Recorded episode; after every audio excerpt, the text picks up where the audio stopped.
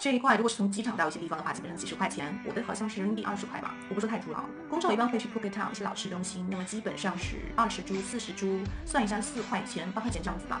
Yes, it's not cheap. I mean not cheap because you know many Chinese people came here.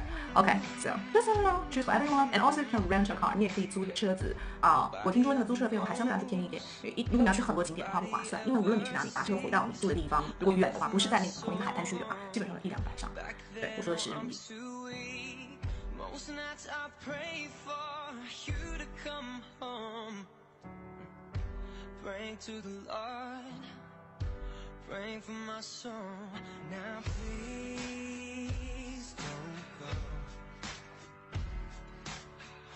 Most nights I hardly sleep when